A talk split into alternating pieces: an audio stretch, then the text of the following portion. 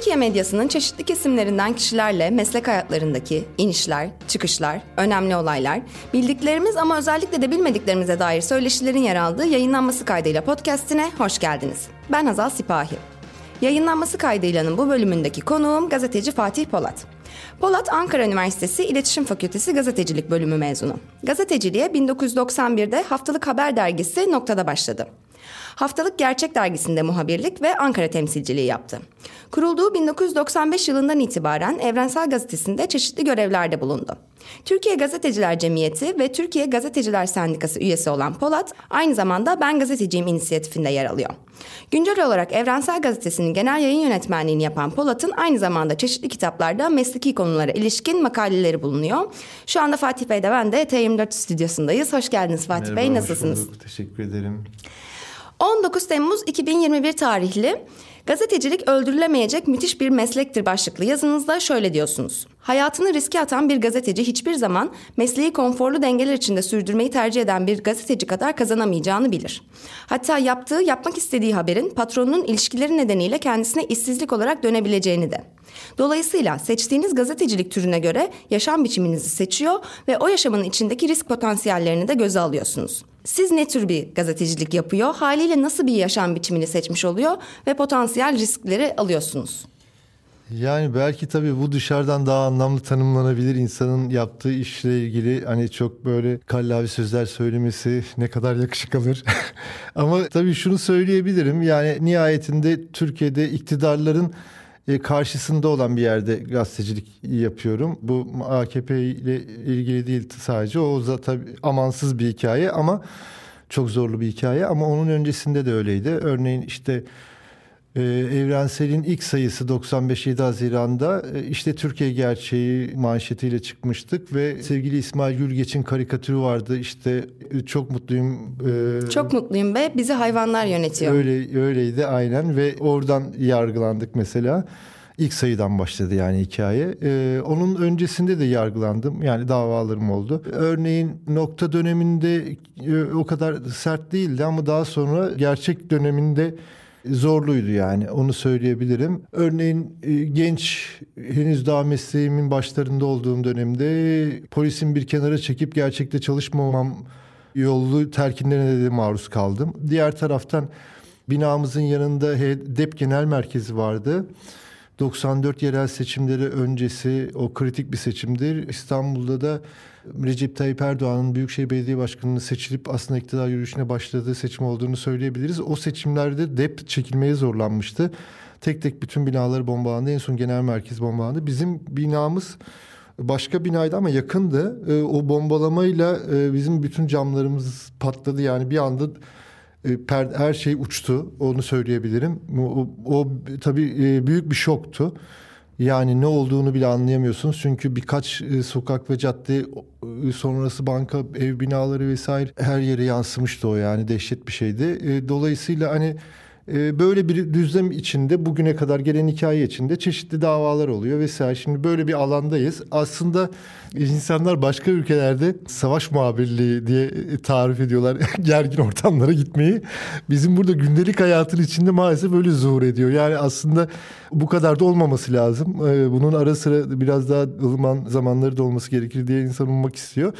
Ama e, belki de tabii e, yaptığımız, habere baktığımız e, haberi verdiğimiz durduğumuz yerle de ilgili hani e, bu. Dolayısıyla biz e, örneğin işte cezaevindeki meslektaşlarımız için diyelim bir kampanya yürütürken iktidar medyası tarafından tek tek isimlerimizle birinci sayfalardan böyle hedef gösterilen bir yerde gazetecilik yapıyorum ben ve e, onun tabii zorlukları var belki ama şunu da söyleyebilirim. Genelde ısıyla insanların ilişkisi de böyle hani ateşin daha sıcak bir şeyin içinde olduğunuzda onu bir tehlike olarak hissetmeyebilirsiniz ama dışarıdan baktığınızda yaklaşırsanız yanacağınız olacağınızı düşünebilirsiniz. Belki öyle ironik bir ilişki denilebilir durduğum yer için. 7 Haziran 1995'te sizin de demin dediğiniz gibi yayın hayatına başlayan Evrensel Gazetesi ile sizin habercilik kariyerinizi ayrı tutabilmek çok da mümkün değil. Çünkü kuruluşundan beri oradasınız. Halil İmrek, Evrensel'in kuruluşunun 25 yılına denk gelen 2020'de gazete duvara şöyle yazıyor. Evrensel Gazetesi bundan 25 yıl önce gerçekler devrimcidir şiarıyla yola çıkmıştı. Evrensel'in çıkışı sermaye temsilcilerinin çıkarını savunan gazeteciliğe karşı cepheden bir karşı duruştu. Evrensel'in mütevazı bir iddiası vardı. Gerçeği arayan, bu gerçeği işçi ve emekçilerin çıkarları doğrultusunda yorumlayan bir gazete çıkarmaktı. Peki siz Evrensel'in kuruluş yolculuğuna nasıl dahil oldunuz 1995 ben, yılında ya da öncesi? E, şöyle Gerçek Dergisi sürecinde olduğum için onun Ankara temsilcisiydim ve onun devamında aslında artık e, bir günlük gazeteye ihtiyaç var fikri doğmuştu. Dolayısıyla onun sonlanmasıyla birlikte onun kapağından yeni bir günlük gazete geliyor diye duyuruldu evrensel. Hikaye öyle başladı. Ben de o kuruluş çalışmalarında yer aldım. E, dolayısıyla o dönem başka pek çok mecradan aslında yani evrenselin kendi deneyimi ve birikimiyle düzgün gazetecilik yapan pek çok meslektaşımızın yer aldığı bir proje diyeyim. İçinde sol hareketin de e, diyelim deneyim ve birikiminin farklı noktalarını barındıran bir hikaye evrensel. Yani 250 civarı falandır ekip diye düşünüyorum. Üç dilde çevirinin günlük, üç dilde çeviri yapılan hem hani Batı'nın bütün günlük gazetelerinin başyazılarının sabah toplantısına çevrildiği hem Orta Doğu'nun ayrıca izlendiği bir dış haberler düşünün. Dolayısıyla ben de e, başında fikir aşamasında ilk yazı işlerindeydim aynı zamanda. Öyle başladı benim açımdan. Peki neden günlük gazete ihtiyacı doğdu? Yani şöyle söylenebilir belki Türkiye'nin siyasal ortamıyla e, ilgili toplumsal hareketlerin düzeyiyle ilgili açıklayabiliriz bunu. İşte 89 bahar eylemleri oluyordu ve bu hani 12 Eylül darbesinin e, işçi emekçi hareketini, genel olarak halk muhalefetini bastırdığı, sendika örgütlenmeleri ve pek çok hareketi diyelim baskıladığı bir sürecin ardından işte sakal bırakma eylemleri vesaire farklı farklı biçimlerde aslında o TİS görüşmeleri sırasında e, o süreçte yaygın eylemler oldu ve e, ardından da Büyük Zonguldak Yürüyüşü dediğimiz e, süreç var. Madenci Yürüyüşü 91 yılında. Ve o artık işçi ve emekçiler açısından da ve o dönem aynı zamanda medyada küresel anlamda neoliberal dönüşüm sürecidir. Mesela şunu söyleyebiliriz. Merkez medya kavramını da rahat kullandığımız, şimdi genelde iktidar medyası kavramını kullanıyoruz. Oradaki ağır iktidar tahakkümlerinin mülkiyet yapısındaki değişiklikten ötürü. E, o süreçte diyelim neoliberal dönem öncesinde e, emek haberleri işte sendikal hareketi takip eden e, şeyler vardı. Örneğin Atilla Özsever emek ve insanı yapardı milliyette. E, Şükran Soner Cumhuriyet'te e, geniş bir şekilde takip ederdi emek hareketini ve başka yazarlar vardı ve e, ama bunlar daha sonra o dönüşümle birlikte o köşeler Milliyet'teki mesela Atilla Özsever'in yolculuğu orada bitmiştir. Bunları kitaplaştırdı yazdı zaten ve artık emek haberleri genel olarak merkez medyada da kısa haber sütunlarına doğru çekilmiştir. Yani diyelim emek birikiminin ve emek hareketinin sorunları ve mücadelesinin merkez medyadan neoliberal dönüşümle birlikte kovulduğu süreçte o kovulma bize geldi aslında diyelim. O, o ihtiyaç bizim önümüze düştü ve e, evrensel onu bir dergiyle e, o ihtiyacı karşılanamayacağı artık günlük bir gazeteye ihtiyaç olduğundan hareketle kuruldu. Burada tabii şunu da ifade etmek gerekir. Böyle söyleyince ben tabii hani iki sınıfı üzerinden konuşunca geniş anlamda evrensel kendini demokrasi, internasyonalizm, barış, e, özgürlükler tüm bu konseptin içinde emek sorunlarında yani e, bir, bir yere oturuyor. Bir temel politik olarak ifade etmem gerekir onu. Ee, yoksa hani şöyle değil. Diğer gazetelerde işçi haberleri olmuyor. Evrensel işçi haberleri girmek için var. Böyle değil ama e, işte pek çok şeyin aslında diyelim bir demokrasi meselesinden bir savaşa kadar pek çok şey. E, şimdi örneğin hemen yanı başımızda olan savaşın nasıl tarif edileceğine dair tartışmalara kadar burada bir bakış açısı olarak da bir yer tutuyor. Dolayısıyla biz e, öyle bir ihtiyaçtan ötürü o dönemde bu şimdi yapılabilir ve e, mücadelenin düzeyi de şimdi buna yanıt veriyor diye düşünerek evrensel hikayesi başladı. Anladım. Evrensel hikayesinin başladığı o gün sizin de demin söylediğiniz 7 Haziran 1995'te işte Türkiye Gerçeği manşetiyle yayına başlanıyor. Spot'ta ise koalisyon döneminde daha çok ölüm, daha çok hapis, daha çok yoksulluk cümlesi yer alıyor. İlk sayfada yayınlanan karikatürde çok mutluyum ve bizi hayvanlar yönetiyor yazıyor ve Evrensel hakkında daha ilk günden Tansu Çiller'in şikayetiyle dava açılıyor. Bu davanın evrenselin içerisindeki yansıması nasıl olmuş? Yani siz ne düşündüğünüzü, nasıl hissettiğinizi hatırlıyor musunuz? İşte doğru bir iş yapıyoruz ki birileri rahatsız oldu diye düşündünüz mü mesela? E, Ahan da geldi diye düşündük. Tam bunu bekliyorduk. Şahane. Neredesin falan. yani e, bu açıkçası yani ilk sayıdan da gelmeyebilirdi. Yani ikinci sayı beklese ne kadar iyi olurdu ama E, sonuçta e, şaşırmıyorsunuz bir yandan da ama nihayetinde dava Türkiye'de hani oluyor, e, yaşanıyor. Bu arada tabii e, karikatürü alınca İsmail Gülgeç'i özellikle ayrıca anmak lazım. Onu kaybettik yani bir rahatsızlıktan ötürü. Türkiye karikatürü içinde çok çok özel bir yeri var. E, ben İsmail abiye de buradan e, sevgi ve saygıyla iade etmek isterim bu vesileyle. Sevgi ve saygıyla sizinle dünden bugüne gazeteciliğinizi konuşacağız deyip dostunuz ve çalışma arkadaşınız Metin Göktepe'yi de anmamak olmaz. Evrensel muhabiri Metin Göktepe, Ümraniye cezaevinde öldürülen tutukluların cenazesini izlemek üzere 8 Ocak 1996 günü Ali Beyköy'e gidiyor. Ardından haber sırasında polislerce gözaltına alındıktan sonra götürüldüğü kapalı spor salonunun yakınında ölü bulunuyor. Metin Göktepe'nin ölümünü, o günü, ardından yaşananları ve dava sürecinin nasıl işlediğini sizden dinleyebilir miyiz?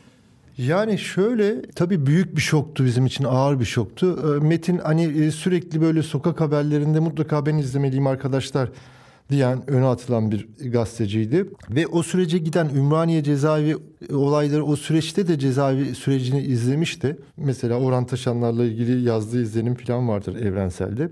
Orada da o zaman işte yanında Ahmet Çıkbar başka arkadaşları var o dönem farklı farklı yerlerde çalışan. O dönem Ali Beyköy'ün cemevinden kaldırılacak cenaze ve oraya giriş engelleniyor. Metin de mutlaka hani ben girmeliyim diye polislere ısrarcı oluyor ve orada gözaltına alınıyor ve evrensel muhabir olduğunun anlaşılması üzerine de daha çok üzerine gidiliyor. Ee, evrensel muhabirine özel muamele e, diye zaten şahitlerin anlatımları var e, ve e, oradan Eyüp Kapalı Spor Salonu'na götürülüyor. İlk önce savcı ve dönemin yetkilileri gözaltı olayını reddettiler. Daha sonra tanıklar ortaya çıktıktan sonra kabul edilmek durumunda kalındı. Ve öldürüldüğü haberi tabii büyük bir şok yarattı. Yani susuyorsunuz, hiçbir şey söyleyemiyorsunuz ve yalan olmasını istiyorsunuz. Bunun gerçek olmamasını istiyorsunuz ama öyle bir şey yok yani. Şunu da ifade edebilirim. Ben tabii gazeteciliğim o zamana kadar gelen süreçte Gerçek Dergisi'nin mesela Diyarbakır temsilcisi Namık Tarancı Hizbul Kontra dediğimiz o dönemki süreç içinde katledilmişti. Diyarbakır'da ama Musa Anter cinayeti var. Pek çok gazeteci İzzet Kezer 92 e, Nevroz'unu izlerken sabah muhabiri öldürüldü. E, pek çok gazeteci öldürüldü ama bir, niyeyse şöyle de oluyordu.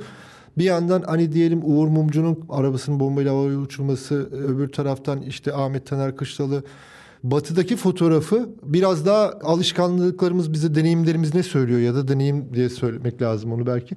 Bölgedeki ya illerde faali meçhuller oluyor ama diğer taraftan bu tarafta işte yani bombalama oluyor. Burada çok böyle hani sokakta polis gazetecileri dövüyordu ama gözaltına alınıp dövülüp öldürülecek bu böyle gazeteciler için çok şey değildi yani bu pratik ve dolayısıyla tabii şok edici bir şeydi. Yani bizi sarsan bir şeydi. Dava süreci açısından e, ilk önce dediğim gibi gözaltı olayı e, inkar edildi ama çok mücadele edildi. Burada meslektaşlarının, ailesinin, yani geniş bir çevrenin aslında bir sahiplenmesidir bu. E, ve ilden ile sürüldü dava. Bu süreçte iyi takip edildi ve Metin Göktepe davasının şöyle bir karakteri var. Onun altını çizmek lazım e, ilk kez hani bir e, polislerin güvenlik görevlilerinin bir gazeteciyi gözaltında öldürmeleri olayında yani fail oldukları olayda polisler yargılanmıştır ve hapis yatmıştır. Yani bu yönüyle kazanılmış bir davadır. Biz tabii Orhan Taşanlar ve dönemin yetkililerinin, bakanlarının ve hani bu buradaki bütün aslında dahili bulunanların yargılanması için mücadele ettik. Yani bir hukuk mücadelesi verildi. Ama bu e, tamamına ermemiş de olsa bizim açımızdan adalet tamamen yerini bulduğu duygusu yaratmamış da olsa polislerin dövme eylemi içinde katletme süreci içinde doğrudan bulunanların yargılanıp ceza almış olmaları aslında kazanılmış bir şeydi aynı zamanda. Ondan sonra gazetecilere yönelik saldırılar e, büyük oranda e, bir zaman dilimiyle kesintiye uğradı denebilir. Daha sonra tabii ki biz mesela Ağustos'ta Hrant Dink'in katledilmesini yaşıyoruz ama araya bir ara giriyor. O arada işte aslında bize şunu söylüyor belki. Türkiye'de basın özgürlüğü için verilen mücadeleyle ilgili o sürece dair bir şey de söylüyor bize. Bir alan da tanımlıyor. Yani siz mücadele ettiğiniz ve alan kazandığınız sürece yani yazılı metinlerin ötesinde bir kullandığınız bir basın özgürlüğü alanı oluyor haber yaparken can güvenliği açısından. Ama e, burada bir gerileme olduğu zaman da bu alan tekrar kapatılabiliyor. Göktepe davası manipüle edilmek istendi. Hrant Dink davasında olduğu ve diğer davalarda olduğu gibi. Bu arada Musa Anter davası da zaman aşımına uğratılmak isteniyor. Orada oğlunun da yaptığı açıklamalar var. Buna da dikkat çekmek isterim. Dolayısıyla burada ben e, dönemin yetkililerinin yargılanmamış olması, bunun sağlanmamış olmasını bir eksiklik olarak daha çok görüyorum. Halkın haber almak hakkı bakımından, düzgün gazetecilik açısından gösterilen enerji bakımından bir sorumluluk yüklüyor bizim için Metin Göktepe'nin ağır trajedisi. Biz hikayenin adaletini bir adaletten söz edilecekse onu da artık kendi iyi gazetecilik yaparak Metin gibi diyelim gerçeği göstermekte ısrar ederek bunun bedelini göze alarak o adaleti en azından yeni kuşak gazeteciler için tesis edebiliriz diye düşünmek istiyoruz. Hı hı.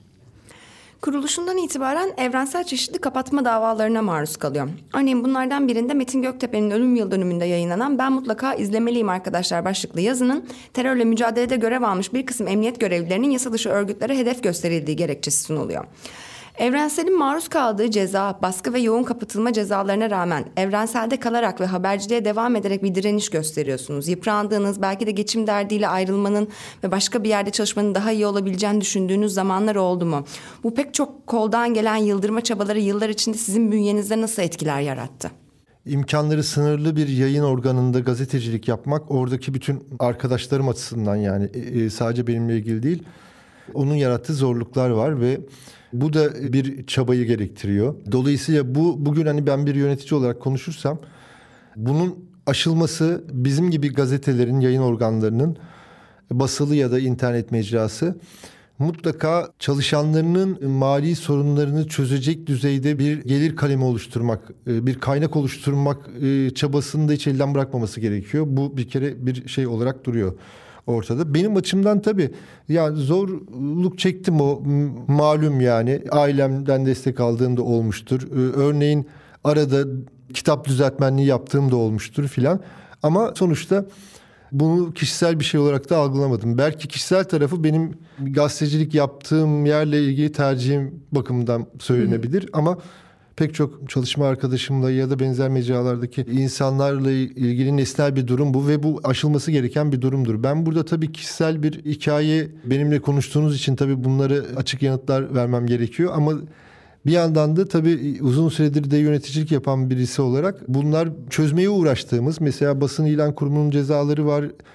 Tüm bunlara rağmen hani 2019'dan beri ilan ambargosu var ama buna rağmen evrensel kaynak yaratmak için e, uğraşıyor. Yol da aldı aslında. Ama e, bunun tabii e, bu bizim için hala bir ihtiyaca da işaret ediyor. Yani evrensel ayakta durmayı başarmış bir hikayeye sahip ama diğer taraftan da bu mali sorunlarını hala çözme ihtiyacı olan bir gazete tabii. 1995 yılında yayın hayatına başlayan Yeni Evrensel 22 Temmuz 2001'de kapanıyor. Günlük Evrensel gazetesi ise 23 Temmuz 2001'de yayın hayatına başlıyor. Günlük Evrensel gazetesi sahibi avukat Fevzi Saygılı ve yazı işleri müdürü o zamanki Nizamettin Taylan Bilgiç ise Günlük Evrensel'in kapatılan Yeni Evrensel gazetesinin devamı olduğu iddiasıyla yargılanıyor ve beraat ediyorlar. Gazeteciler savunmalarında kapatma davasının Yeni Evrensel gazetesinin kapanmasından 48 gün sonra yani 8 Eylül 2001'de sonuçlandığını açıklamışlar açıklama olarak gösteriyorlar. Bugün iki gazeteyi de evrensel çatısı altında konuşuyoruz. Yeni Evrensel'in kapanışını, günlük Evrensel'in kuruluşunu ve o dönem neden böyle bir strateji izlemek durumunda kalındığını anlatır mısınız? Marco Paşa, Malum Paşa, biz, bizim Paşa diye bir hikayemiz var. Rıfat Ilgazlar doğru gidersek dolayısıyla e, isimler değişerek bazen Türkiye'de gazeteler yayın hayatına devam etmek durumunda kalıyor. Dolayısıyla bizim bu isimle ilgili başka bir isimle de devam edebilirdi evrensel ama bu aynı zamanda tabii onların kapatma çabaları ve baskılarına karşı da bir halkın haber alma hakkı mücadelesinde simgesel bir yere tekabül ediyordu. Dolayısıyla biz onun etrafında aynı isme belli takılar e, koyarak devam ettik. Dolayısıyla yani evrensel tabii daha böyle hani ağır başlı cool bir gazete olduğu için yani biz e, Marco Paşa gibi eğlenceli geyikte yapan bir yerde olsaydık biz de hani malum paşa falan gibi malum evrensel farklı yanında belki ufak geyikli şey takılarımız olabilirdi ama evrensel tabii daha farklı bir mecrada ama takılarla gidiyorsunuz. Başka gazetelerde benzer şeyleri yaşadı. E, bu, bu Türkiye yönetenleri de bence şunu öğreniyorlar tabii belli gazeteler, bütün haber mecraları diyelim bu televizyonlar için de geçerli, internet gazeteleri için de geçerli e, bir toplumsal ihtiyaçtan doğuyorlarsa o mahkeme kararlarıyla çok kolay ilga edilebilecek bir şey değil. O ihtiyaç varsa akacak su yolunu buluyor açıkçası. Dolayısıyla bunu çok dert etmiyoruz. Yani Bunlar e, yaptığımız işin bir sonucuydu. Bazılarını da biliyorduk yani olacağını. Türkiye'de bu işi yapıyorsanız bunlar oluyor. E, dolayısıyla payımıza düşeni yaşadık galiba. Peki mesela bugün artık günlük evrenselin yeni evrenselin bir devamı olduğunu söylemek sorun teşkil etmiyor mu? Yani şöyle bir durum var. Türkiye'de belli gazete yayın organları için, basın organları için kapatılmasına ilişkin, ona dair hukuki bir işlemde bulunulmasına ilişkin bir karar varsa, devlet böyle bir karar verirse ya da devletin işte derinde yüzeyinde birileri e, hakim olan o an hakim olan birileri böyle bir karar verirse bu icra oluyor. E, yani şöyle söyleyelim Tansu Çiller'in tekrar şimdi aslında siyasete girmek için atraksiyonlarını görüyoruz. Çiller'in o malum konuşmasından sonra o e, işte Özgür Ülke gazetesinin Eminönü'ndeki binası bombalandı. Yahut da işte Cumhuriyet Gazetesi'ne operasyon yapıldı ve e, yayın politikası değiştirmek gibi mesela bundan doğal ne olabilir ki bir gazete istediği zaman öyle yayın politikası yapar istediği zaman başka türlü yayın politikasına müdahale eden operasyonlar oldu ve hani bu kararla ilgili oluyor. Dolayısıyla bizimle ilgili de e, bizi işte basın ilan kurumuyla şimdi boğmak istiyorlar. Davalarla caydırmak istiyorlar.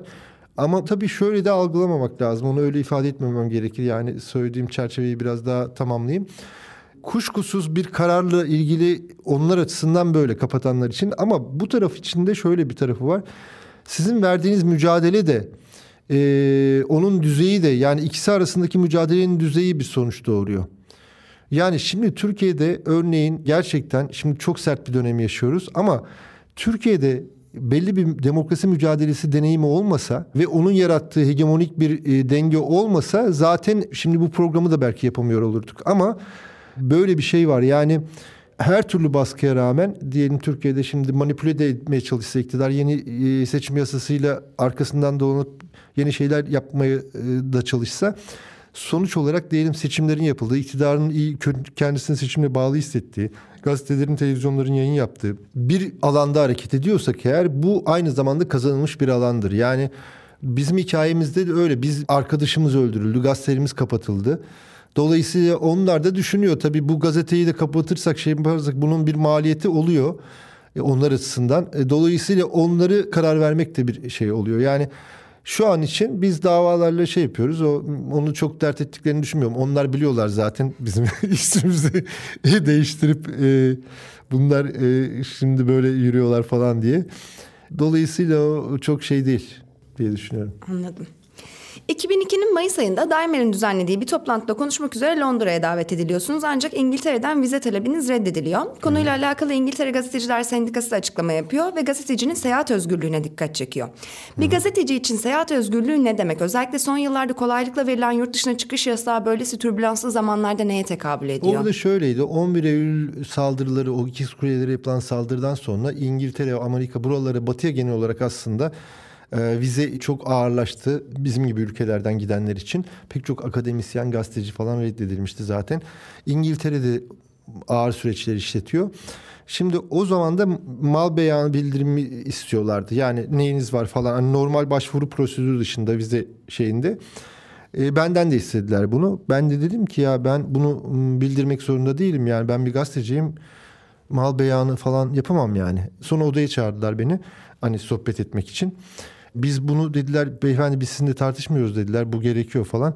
Ya ben de dedim ki yani bu gerekemez yani. Hani bir gazeteci böyle bir beyanda bulunması gerekmez. Bu 11 Eylül'den sonra sizin gibi ülkelerin bizim gibi ülkelerin gazeteci ve aydınlarına bir hediyesidir. Biz bunu kabul etmeyiz dedim. ee, ondan sonra biz sizin ne tartışmıyoruz dediler. Refuz ettiler. Daha sonra tabii şöyle Umurtalı Unu köşesinde yazdı. Leman e, haftanın lalesi, haftanın dört lalesi bölümünde haftanın lalesi vize isteyen gazeteciye çile çektiren medeniyet e, İngiltere'nin İstanbul konsolosluğu diye haftanın lalesi seçildi filan.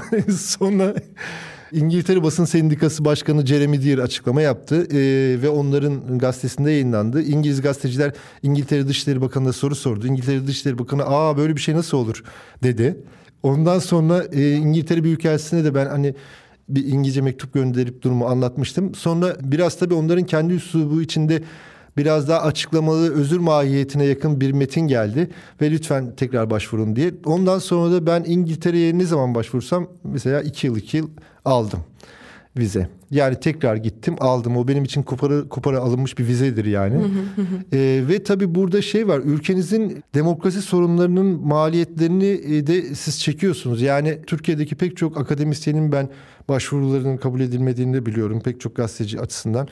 Bu ciddi bir sorun. Bir de tabii Türkiye'den kaynaklı yani barış akademisyenleri için e, pasaportları pek çok gazetecinin pasaportları iptal edildi. 15 Temmuz darbe girişimi sonrası yani aslında e, farklı farklı mecralardan gazeteciler yasa dışı yollardan yurt dışına gitme arayışı içine girdiler. Can güvenliği tehlikesi yaşayanlar oldu bunların içinde. Zaten hani geçerken boğulan insanlar olduğunu biliyoruz nehri geçerken. Ama diğer taraftan insanlar sonra program yaptılar, anlattılar, röportajlar verdiler filan. Pek çok meslektaşımız güçlükler yaşadı. Çünkü pasaportları iptal edildi ve büyük alçaklıklara bir örnektir mesela. Diyelim bir gazeteci ile ilgili süren davada e, yurt dışındaysa bu gazeteci eşine de engel çıkartıldı. Mesela Dilek Dündar'ın burada yaşadıkları e, riskli bir şekilde e, çıkmak durumunda kalması. Bu ülkedeki siyasal rejimin dönemsel hikayesi içinde çok acayip bir fotoğraf olarak kalacaktır bunlar. Yani dolayısıyla bunlar çok ciddi sorunlar. Yani insanlarla birlikte yakınlarını da yargılıyorsunuz. Bu rejimin gücü yanında güçsüzlüğün de tezahürüdür korkmaktır bu yani.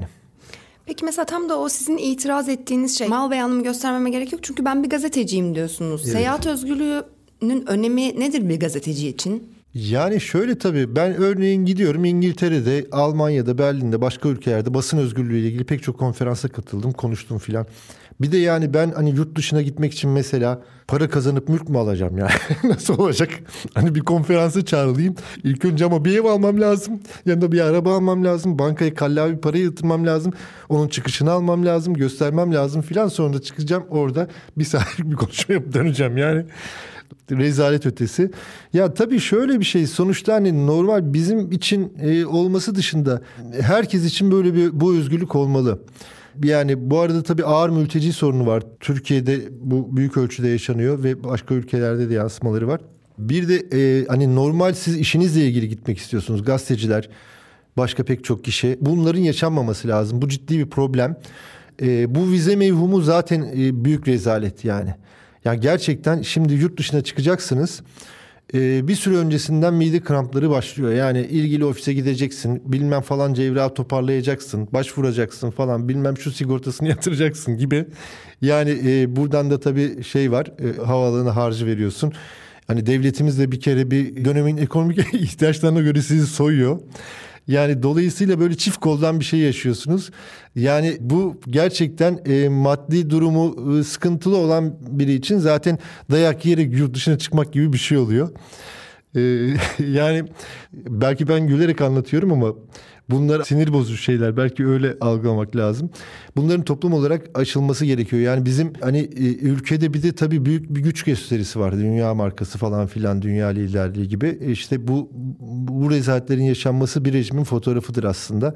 Hiçbir zaman bu sorunların yaşanmaması lazım. Ben e, tabii bize sorununun da kalkmasını diliyorum. Bütün herkes için yani sadece bizler için değil. 11 ee, Eylül ek olarak aynı zamanda 2002 yılında siz de e, yargılandığınız bir süreçten de geçiyorsunuz o vizeye başvurduğunuz zaman. Sizce iltica edeceğiniz düşünülmüş olabilir mi? Ya da iltica etmeyi hiç düşündünüz mü? Ya da demeyeyim de bir de ya ek şöyle olarak bir şey sordular olarak. yani onu da hatırlıyorum ben. Yani evli miyim değil miyim? falan filan. İngiltere'de kimseyle ilişkin var mı falan. Hani oraya kapağı atacak mıyım şeklinde aslında onu anlamaya çalışıyorlar. Dolayısıyla onlara maruz kaldım yani. Burada tabii şöyle bir şey var. Pek çok meslektaşımız bu dönem e, belki bazıları hayatından endişe ettiği için bazıları çok ağır hapis cezalarıyla yargılandıkları için yurt dışına çıkmak durumunda kaldı. Ben bunu anlayabilirim. Bir de yargılanan bazı meslektaşların diyelim çok garip e, ifadeleri de oldu. Mesela Murat Ağır'ın ifadesinde e, sosyal medyada eleştirmiştim. Yani e, burada sonuçta siz hani e, zaten girip girdi çıktı yapacağınız belli bir dava var ortada. Yani gireceksiniz çıkacaksınız ama can güvenliği saldırıya uğramış olan yahut da onlarca yılla yargılanan gazeteciler var. Hani biz kaçmayız şeklinde e, ifade etmemek lazım bazı şeyleri. İnsanlar can güvenliği riski taşıyorlarsa onlarca yılla yargı ya gazetecilerden bahsediyoruz. Yani kimsenin bunu tehdidi yaşamaması lazım. Hı hı. Kaldı ki. 2000'li yıllarda da 2010'lu yıllarda da yazdıklarınız nedeniyle pek çok kez yargılanıyorsunuz. Yargılandığınız ilk zamanlardan yani 90'larda da var. Bugüne yargılanma gerekçeleri nasıl bir seyir izliyor? Belli bir zamana belli bir desen, belli bir zamanda daha De, bu desen. Tabii tabii dönemi evet evet aynen öyle. Mayınlanan alanlara göre o. Neresi mayınlandıysa oradan bir kere yaka, şey yapıyorsunuz. Mesela 28 Şubat'ta ben komuta altındaki demokrasi diye bir yazı yazmıştım. Genel kurmayı eleştirmiştim ve orada genel kurmaya hakaretten dava açıldı hakkımda. Yani gittim savcı çağırdı. Ya böyle askerleri şey yapmayın çok sıkıştırıyorlar bizi falan filan. Çay ısmarladı, kahve ısmarladı. Ben hani savcı sanki bana dava açmayacakmış gibi muhabbet etti. Sonra döndüm dava geldi arkamdan. İşte 28 Şubat'ta o vardı. O zaman işte şimdi böyle hani e, çeşitli şekillerde anılarını anlatan Ertuğrul Özkök mesela e, bir açık destekleyip hani şimdi silahsız kuvvetler yapsın diye manşet onun yazısından Hürriyet'in manşet attığı zamanlarda ben Genelkurmay hakaretten yargılanmıştım. Daha sonra da 28 Şubat'ın açtığı yoldan aslında diyelim hocası Erbakan'ın iktidardan düşürülmesiyle yolu açılan Erdoğan'ın iktidarında da yani o zaman 28 Şubatçılarla çok iyi geçiniyorlardı. Daha sonra elini güçlü hissettikten sonra Avrupa Birliği vesaire belli destekleri de arkasına alarak diyelim 28 Şubat yargılamaları falan yaptı ve ondan sonra da Erdoğan hakaretten yargılandım. Çünkü artık muktedir oradaydı. Hakim bütün demokrasi ve özgürlükleri baskılayan şey onun etrafında kristalize oluyordu. Ve Craig Shevin bir İngiliz meslektaşımın The Black Sea U sitesinde araştırmacı gazetecilik sitesi çok üzerine çalışılmış 10 numara 5 yıldız bir haberdir o. E, yani öyle hani bir diyelim 3-4 ayda oluşturulmuş bir haberdir. Açık kaynaklardan oluşturulmuştur. Kallavi bir haberdir. Çok derinliklidir. O zaman özet olarak çıkıyordu Türkiye'de. Ee, yani Erdoğan ve ailesinin etrafındaki ilişkilerde e, diyelim işte gemi hikayeleri, Azeri iş adamları, ortaklıklar falan filan. Şimdi ben de onu Erdoğan ailesiyle ilgili bu iddialara muhatapları ne diyor başlığıyla tamamen haberin normalde biz köşe yazılarında fotoğraf girmiyoruz. O geminin fotoğrafını da koydum. Fotoğraf altı falan. Yani onu girdik. Ondan sonra siteden kaldırma kararı geldi. Kaldırmadık. Daha sonra mahkeme kararı geldi. Öyle kaldırdık. Sonra üzerine bir de bana dava açtılar. Ama şunu söylemem lazım. Ben çok iyi bir yani biraz ballıyım galiba. Yani 28 Şubat'ta da beraat ettim. Bakırköy'deydi. Yıllar geçti. Bakırköy'de bir yani bence hukuki normlara hala sahip çıkan az sayıda hakimden birisiydi. Bir kadın hakime denk gelmiştim. İsmini burada söylemek istemem başı derde girmesin diye. Yargılandım. Oraya tabii Türkçe, İngilizce haberin bütün iki tane kalla büyük dosya götürdüm. Yani o zaman bunları konuşalım yani. Hani madem hı hı. gemi işleri paralar nereden gitti nerede o zaman konuşalım. Tabii bu, bu da sorun yani. Şimdi ama e, işte ben ifade verdim. Daha sonra Erdoğan'ın avukatı verdi. Daha sonra ikinci duruşum oldu. Yeni bir şey söyleyecek misiniz diye. Benimki zaten bir soru yani. Ben bir soru sormuşum. Haber Craig Shevin filan. Ee, ve orada da e, valla bir soru sordum ki dönemem dedim ben. Hakim de sonra dedi ki ya bu bu site bu gazeteci kimdir? Hani burada cemaatle ilişkisi var mıdır onu anlamaya çalışıyor. Dedi bunu meslek örgütlerine bir soralım. Tabii tabii dedim falan. Ee, sonra Türkiye Gazeteciler Sendikası ve Türkiye Gazeteciler Cemiyeti'ne yazılar yazıldı. Onlar da bunun düzgün bir gazetecilik sitesi oldu. Gazetecinin de normal gazeteci oldu falan filan diye rapor bilirkişi şeyleri geldi. Ondan sonra da... Sizin hakkınızda mı Craig Show Craig hakkında? Şey, yani siteyle ilgili haber şeydir falan. Manipülasyon yoktur. Sonra karar duruşması e, ve orada ben pek çok sayısız dava izledim. Hakim karar için bizi dışarı çıkardı ve içeri girdik. Şöyle bir şey yok. Yani her ne kadar şöyle olsa da her ne kadar böyle genelde hani beraat ettireceklerse 40 40 tane laf söylenir. Hani rejimin baskısından biraz sıyrılabilmek adına sizi işte mü, mümkünse şartlı şey falan böyle hani türlü yani özür dileyen bir beraat metni çıkar ortaya tamam mı? Şöyle sadece tek bir cümle. Hakim dedi ki haber hakkından beraat dedi. Hiç yani etrafında takı cümleleri yok tamam mı? E, haber hakkından beraat böyle kaldı karşı tarafta. Erdoğan'ın avukatı da yani orada öyle kaldı ve oradan beraat ettim. Dolayısıyla bu da benim için şahane bir gündü. 2005 yılında o zaman Başbakan olan Tayyip Erdoğan fevkalade ağır, katlanılması ve tahammülü gayri kabil hakaretlerin yer aldığını öne sürerek evrenselde yayınlanan SEKA haberinden dolayı bir dava açıyor. Bu aslında nice hakaret davalarının ilklerinden. Ee, ve siz Sefer de... Selviye de açıldı karikatürüyle ilgili. Yani evet. Ha. Ve siz de e, bu davanın basın özgürlüğüne ciddi kısıtlamalar getirecek olan yeni Türk Ceza Kanunu'nun bir provası olduğuna dikkat çekiyorsunuz. 2005 yılından e, baktığınızda işin buralara gelebileceğini düşündünüz mü? Yani çünkü bugün artık Cumhurbaşkanı hakaret davalarının sayısı 10 binleri e, buldu. Yani bu kadara varacağını düşünüyor muydunuz? Yani tabii. Bir prova e, derken buna. Sert bir sürecin içinde olduğunu düşünüyorduk ama bunun bir illa bir korku filmi olması gerekmiyordu. öyle, öyle söyleyeyim. Yani bir korku filmine doğru geldi Türkiye onu söylemek lazım. Yani şu anda basın ilan kurumunun mesela tamamen kendi yandaşlarına ilan sağladığı, diğerlerini ağır bir şekilde e, ilan baskısı uyguladığı telekom süreci mesela diyelim telekomun özelleştirilmesi şimdi tekrar payları geri alındı filan. Şimdi o sürece bakalım. E, Telekom'da hani biz sadece basın ilan kurumuna bakıyoruz ama yani Telekom'dan bütün yandaş medya, televizyonlar, şunlar bunlar falan hepsine devasa ilanlar verildi filan. Yani bu taraf boğulmaya çalışıldı. Bir de ağır baskılar var. Hem ekonomik olarak boğulmaya çalışıyorsunuz hem dava silsilesi. Bu süreç size şunu söylüyor. Aslında her dava e, bir gazeteye der ki yani aslında ya kendine dikkat edersen bunları yaşamayabilirsin yani. Gazeteyi bunu da söyler. Dolayısıyla siz burada tercih kullanırsınız. Biz hiçbir zaman eğilip bükülmeyi tercih etmedik. Yalnız şunu yaptık. Biz e, yazı işleri müdürlerini sürekli değiştiriyoruz. Yazı işleri içinde ama değiştiriyoruz. Yani düzgün bir mesleki savunma da yapabilmek açısından. Ve bir şeyi başka türlü de söyleyip gösterebiliyorsak onu da tercih ediyoruz. Yani evrensel dava manyağı olsun istemiyoruz. Ama diğer taraftan da mutlaka neyse o gerçeklik onu göstermek istiyoruz. Yani o çizgi bizim için orada duruyor. Ve buraya kadar gelecek miydi? Bu düzeyde dediğim gibi bu kadar sert olacak mıydı? Bunu öngöremiyorsunuz yani bu düzeyde çok sert bir süreç yaşadı Türkiye. Dolayısıyla hani 2005 dediniz o değil mi? Yani Hrant Dink cinayeti var mesela. Ee, başka şeyler var. Dolayısıyla sert bir süreçte devam etti hikaye. Ama bir yandan da tabii bilemiyorsunuz. Yani biz orada döneme ilişkin bir şey söylüyoruz. Bugünden bakınca gerçekten neler yaşadık diye bakılabilir tabii. Yani biz bugün şu da söyleniyor ona belki dikkat çekmek gerekir. Ya en kötü dönem. Yani burada zaman kıyaslamaları bazen sorunlu analizlere yol açabiliyor. Şöyle kötünün de ölçüleri var. Yani 90'lı yıllar gazetecilerin öldürüldüğü, faal meçhullerin olduğu bir dönemdi. Çok acayip yani onlarca gazeteci cinayetinden söz edebiliriz. Yani 1915'te de Ermeni gazeteciler ve aydınlar için bunu söyleyebiliriz tabii bu konuştuğumuz kentte. Şimdi de e, davalar bakımından bir şey var. Yani şimdi gazetecilik öldürülmek isteniyor. Dolayısıyla böyle bir konsept farklılığından söz edebiliriz. Yani e, ama e, ben açıkçası bir iğne deliği varsa gerçek o delikten geçer diye düşünüyorum. Hı hı. Meslektaşlarınızla sürekli dayanışma içindesiniz. Basın özgürlüğüne dair savunuculuk faaliyetlerinde bulunuyorsunuz. Meslektaşlarınızın yargılandığı davaları büyük bir adanmışlıkla takip ediyorsunuz. Haber ve adalet nöbetlerinde varsınız. Çeşitli kampanyalarda destekçi ve imzacı olarak yer alıyorsunuz. Basın emekçilerinin dayanışması sizin için ne ifade ediyor ve dava izlemek neden önemli?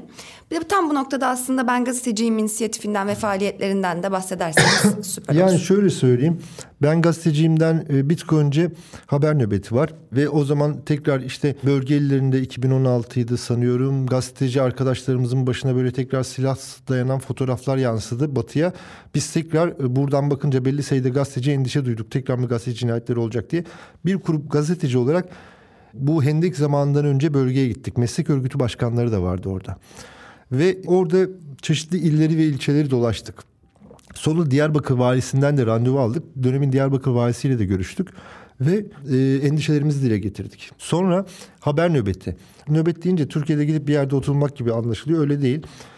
Buradan e, bölgeye e, Diyarbakır merkezli ağırlıklı olarak oradaki meslek örgütlerinin ve oradaki meslektaşlarımızla da ilişki halinde e, muhabirler, yayın yönetmenleri, editörler, genç ve deneyimli gazetecilerin karmasından oluşan ekipler halinde, birer haftalık ekipler halinde 8 hafta boyunca 2016'nın ilk iki ayında 68 gazeteci gitti. E, yüzlerce içerik üretildi orada yazılı ve görüntülü. E, orada haber yapıyorduk. Çeşitli kurumlara gidip sabah toplantısına katılıyorduk. Haberi çıkıyorduk sahaya haber yazıyorduk. Ya da televizyon haberi yapıyorduk.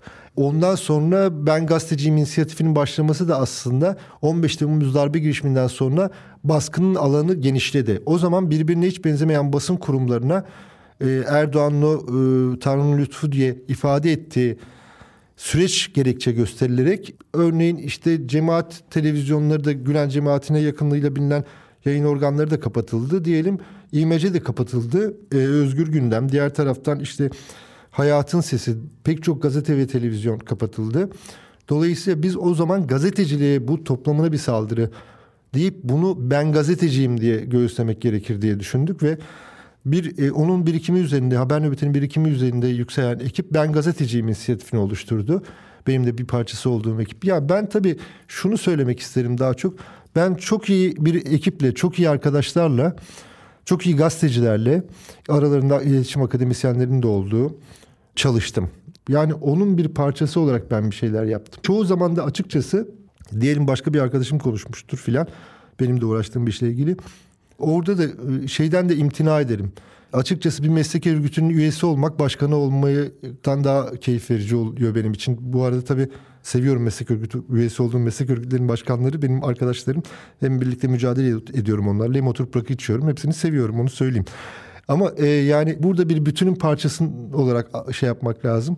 Benimkisi yani bir öz, şey değildi. Kişisel kısmı belki özel hikaye gibi durabilir ama iyi insanlarla yapılmış e, bir işti yani. E, bir de gazetedeki arkadaşlarıma da tabii çok şey borçluyum. Onlara bu vesileyle tekrar teşekkür etmek isterim. Onların hoşgörüsüyle ben bu kadar hani e, maaşı evrenselde alıp Çağlayan'da e, yattıysam günlerce onlar bunu hoş gördüğü için böyle oldu.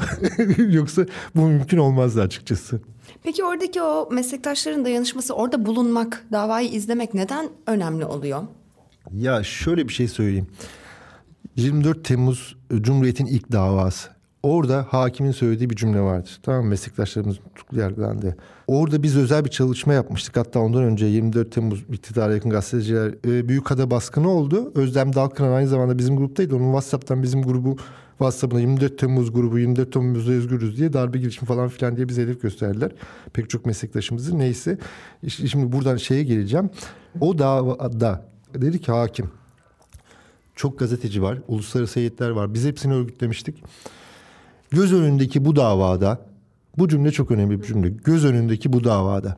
Siz orada olursanız, gözünüzle bakarsanız biz duruşma salonunda destek için mahkeme heyetine gözünüzle bakarsanız, onu not ederseniz, haber yaparsanız birçok göz bunu böyle bakarsa o dava sürerken aynı zamanda sağlam bir kaliteli bir sosyal medya çalışması yapılırsa davanın sahiplenilmesi örgütlenirse bu dava göz önündeki dava olur.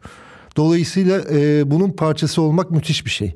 Ben de öyle e, düşündüm. Yani bir başka meslektaşıma yapılmış olan şey sonuçta bana yapılmış bir şey. Halkın haber almak hakkıyla ilgili mesleğimizin bir parçası.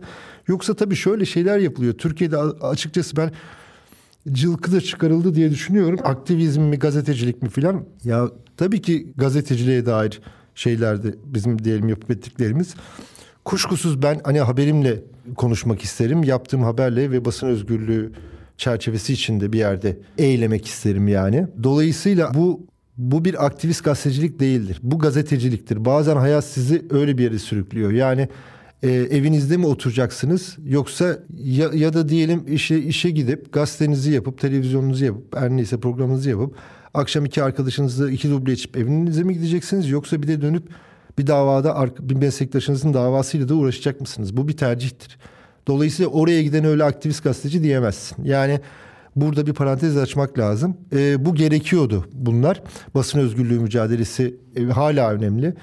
Yalnız şimdi tabii bu dönem belli kritik davalarda tahliyeler oldu. Hala cezaevinde e, çok sayıda meslektaşımız var. E, aynı tempoda ben de katılamıyorum.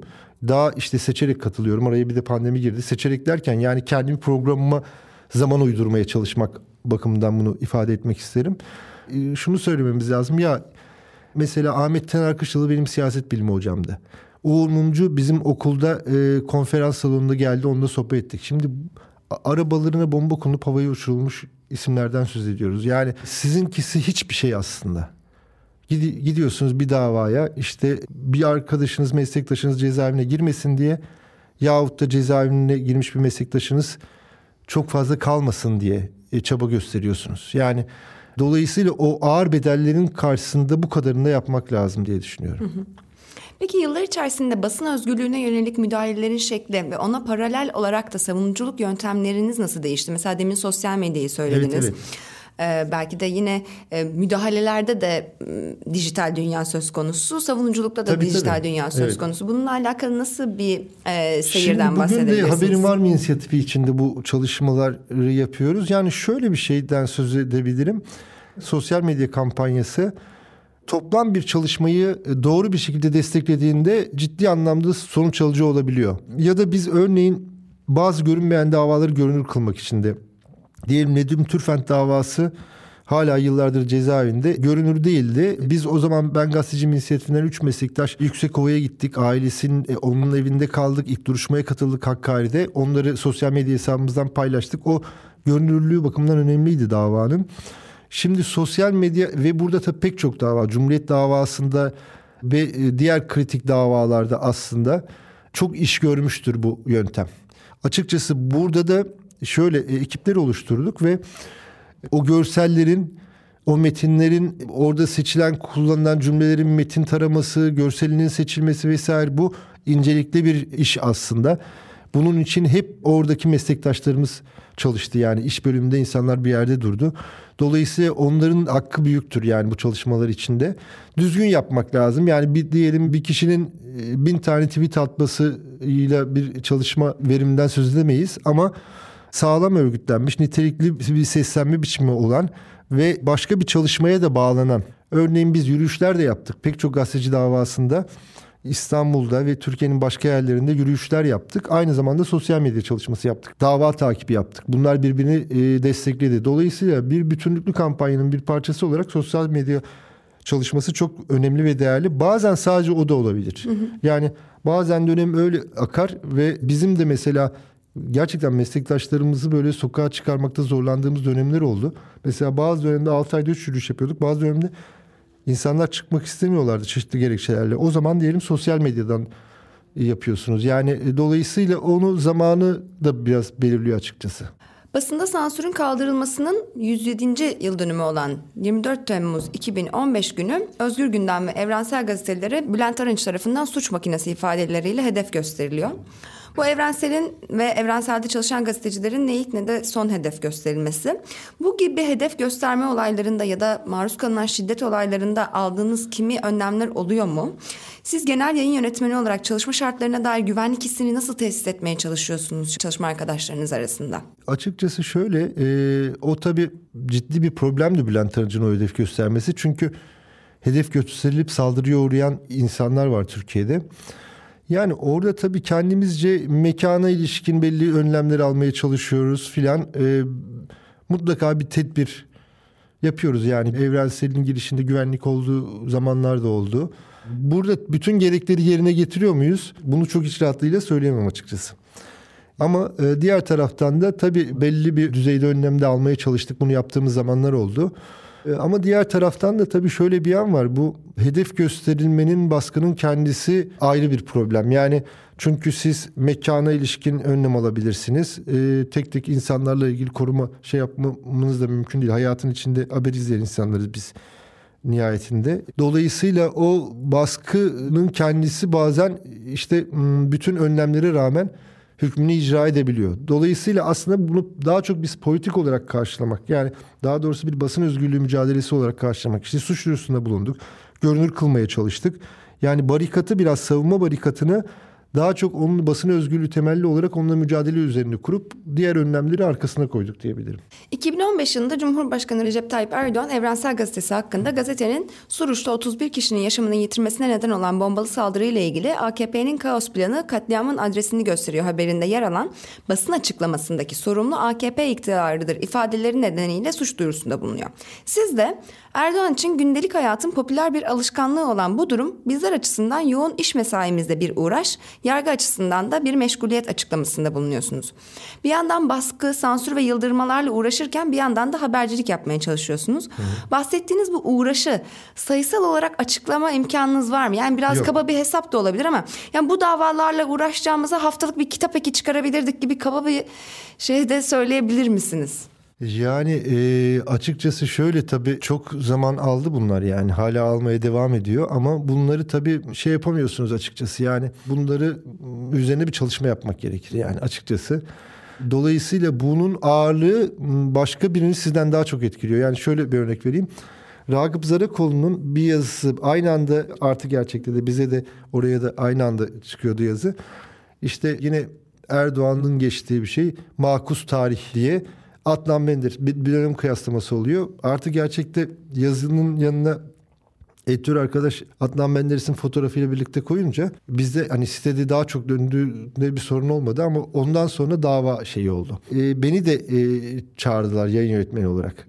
Ragıp Zarakolu yurt dışında ama ben, ben e, vatana gittim.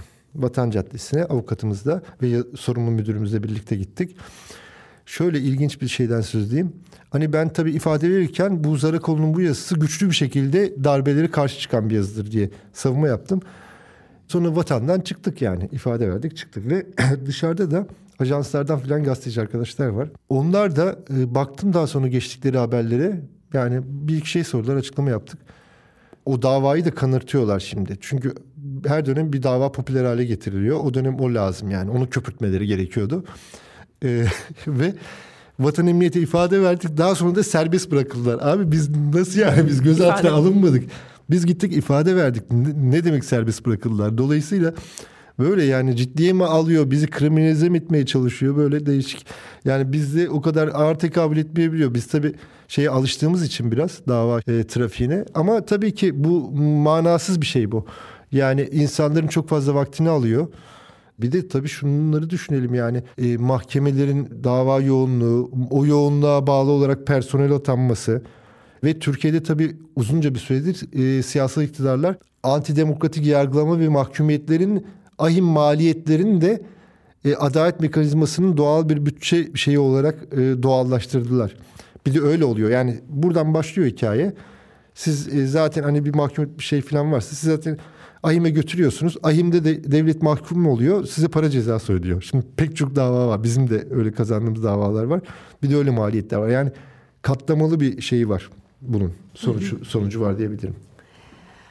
6 Ağustos 2018 tarihinde resmi gazetede yayınlanan karar sonrası İletişim Bakanlığı tarafından denetlenmeye başlanmasının ardından basın ilan kurumu 18 Eylül 2019'da Evrensel'in resmi ilan alımını durduruyor. O gün bugündür 1961 yılında basını denetlemek için, basını desteklemek için kurulmuş olan basın ilan kurumundan resmi reklam alamayan Evrensel'e bir de basın ahlak esaslarını ihlal ettiği gerekçesiyle ilan kesme cezaları veriliyor.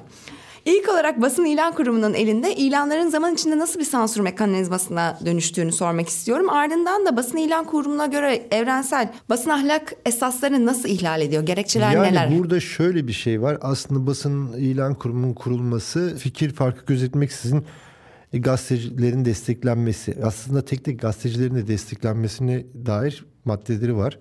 Şimdi bir sansür mekanizması olarak işliyor. Yani iktidara yakın olan gazetecilere ballı reklamlar, ilanlar e, veriliyor. Yahut da işte adı bile duyulmayan gazeteler de var bunun içinde. Yani bizim gibi diyelim hani e, iktidarın güdümüne girmeyen gazeteler içinde cezalar var ayrıca.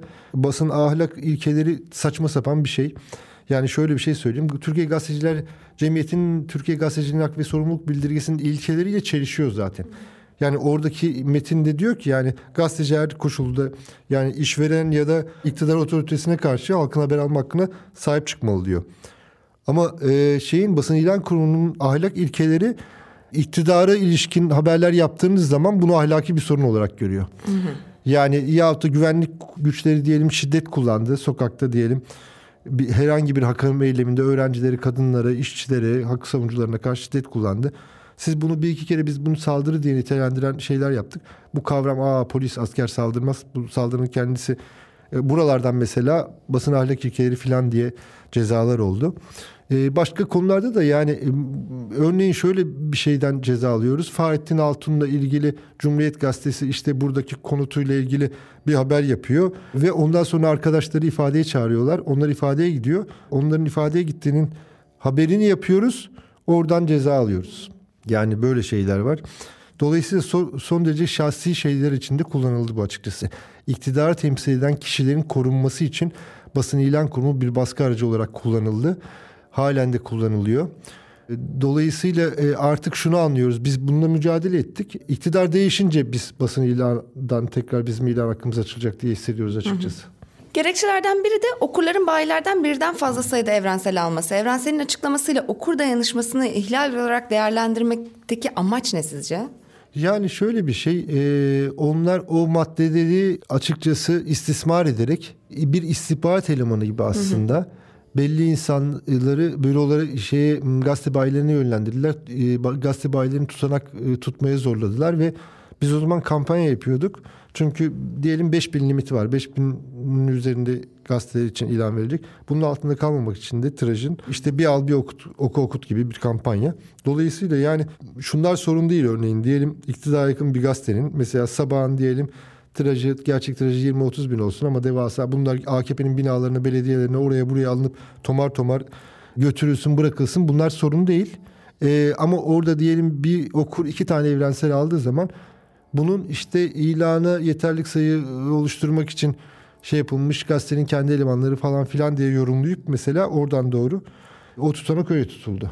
Peki e, basın ilan kurumu tarafından ilan durdurma sürecinin ne şekillerde uzatıldığını anlatır mısınız? Yani şöyle oluyor. Siz tekrar denetim istiyorsunuz. Biz istedik mesela belli bir süre sonra gelip tekrar bakmaları gerekiyor. Siz koşullara uyuyor musunuz diye. Ama pandemiyi Hı-hı. uydurdular. Pandemide mücbir sebep diye ifade edilen e, tam Türkiye pandemiye girdi o zaman. Bayiler denetlenemiyor. E, dolayı mücbir sebep nedeniyle hani biz denetleyemiyoruz zaten falan filan askıya aldılar. Normalde şöyle olması gerekiyordu.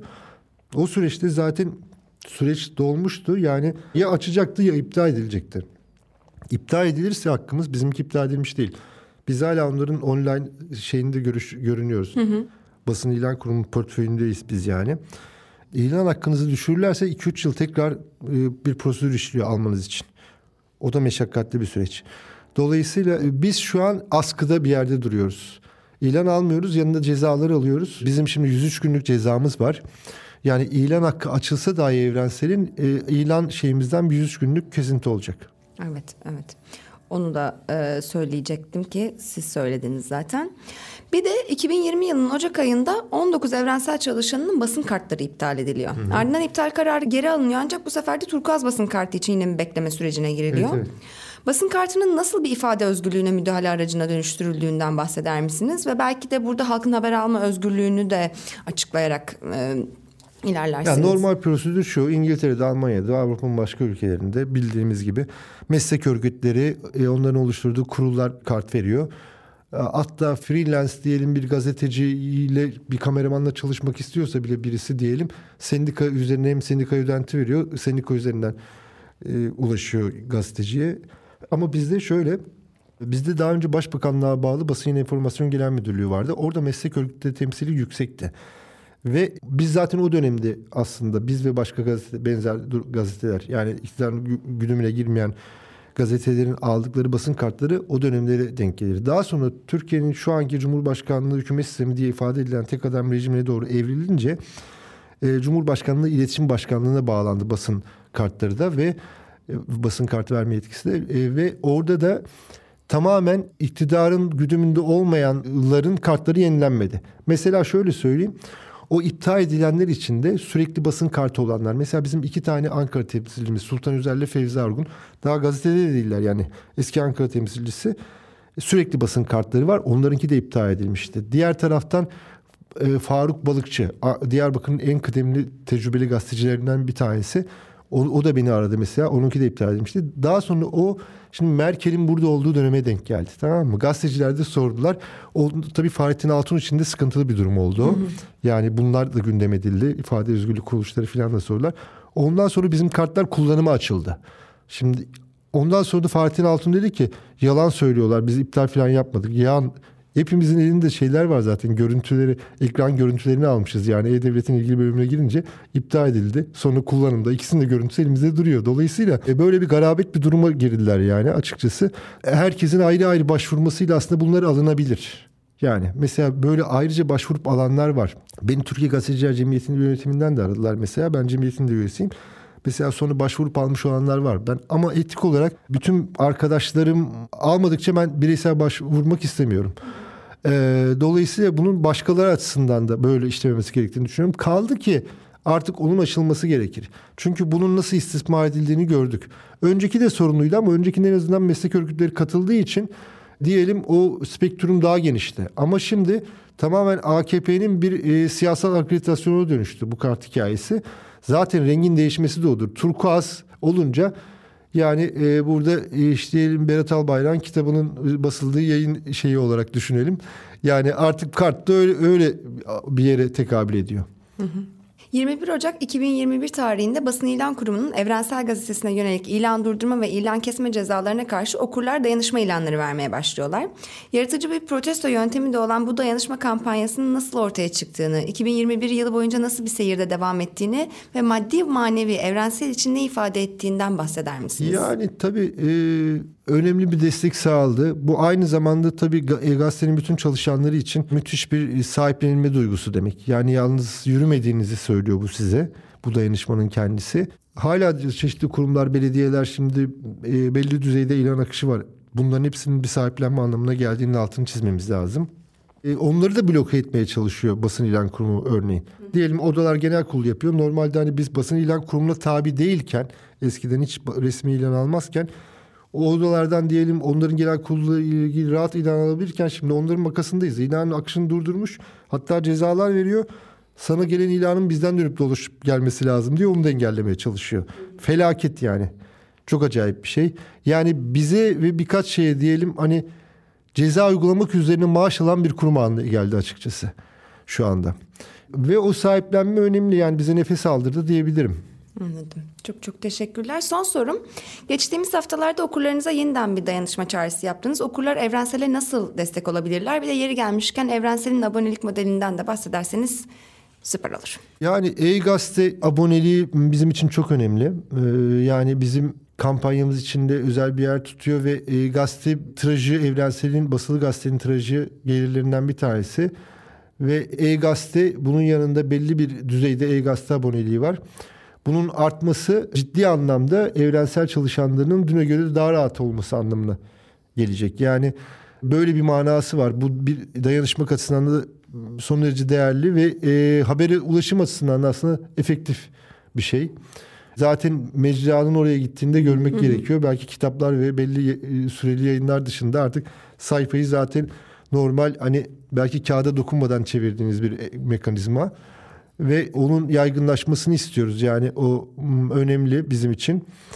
Her abonelik aslında bir haberinde desteklenmesidir. Dolayısıyla bir de tabii ki bu zamanın da aşılmasını diliyorum. Çünkü belki sizinle biz yani mesela gazetecilik aslında sosyal bilimlerle edebiyatın kesiştiği bir yerde yapılan bir iştir. Ve biz hani e, gazeteciliğin sosyal bilimlere dair, edebiyata dair kaynakları vesaire yeni gazetecilikle diğerleri arasındaki süreç, gazeteciliğin başka e, serüven, yeni serüvenin nereye gittiğini de konuşuyor olabilirdik ama tabii evrenseli ve beni konuşunca bu dönemde bunları konuşuyoruz yani e, açıkçası ama bunları da e, yani işte öyle bağlayayım ben. E-gazete aboneliğinin artırılması, e, o abonelik çok hayati bir şey bizim için. Yani evrenselin yayın hayatına devamını güçlendiren bir şey bu. Bu arada tabii ki internet sistemimize yine diyelim reklamsız ulaşım için bir ödeme yapılabilir. O bir destek kalemi anlamına geliyor. E, zaten o sistemimizi sürekli güncel tutuyoruz. E, evrensel sitesinin haberlerinin paylaşımı yani çok iyi bir ekip çalışıyor. 3 var diye dönüşümlü ee, ve oradaki haberlerin paylaşımı önemli, takibi önemli. Onun görünürlüğü amacı açısından da yani oradaki haberlerin yazıların insanlara ulaşması açısından da ama bir gelir portföyünün güçlenmesi açısından da başka açılardan da önemli. E, ayrıca böyle çeşitli görüntülü programlar yapıyoruz. E, evrensel bünyesinde e, görüntülü habercilik yapıyoruz. Hayatın Sesi Televizyonu yapıldıktan sonra. Bunların da tabii izlenip paylaşılması onları üretenlere güç verir diye altını çizmek istiyorum. Çok çok teşekkür ederim bugün geldiğiniz için burada konuk olduğunuz ben için. Ben teşekkür ediyorum. O zaman bir sonraki bölümde buluşmak üzere.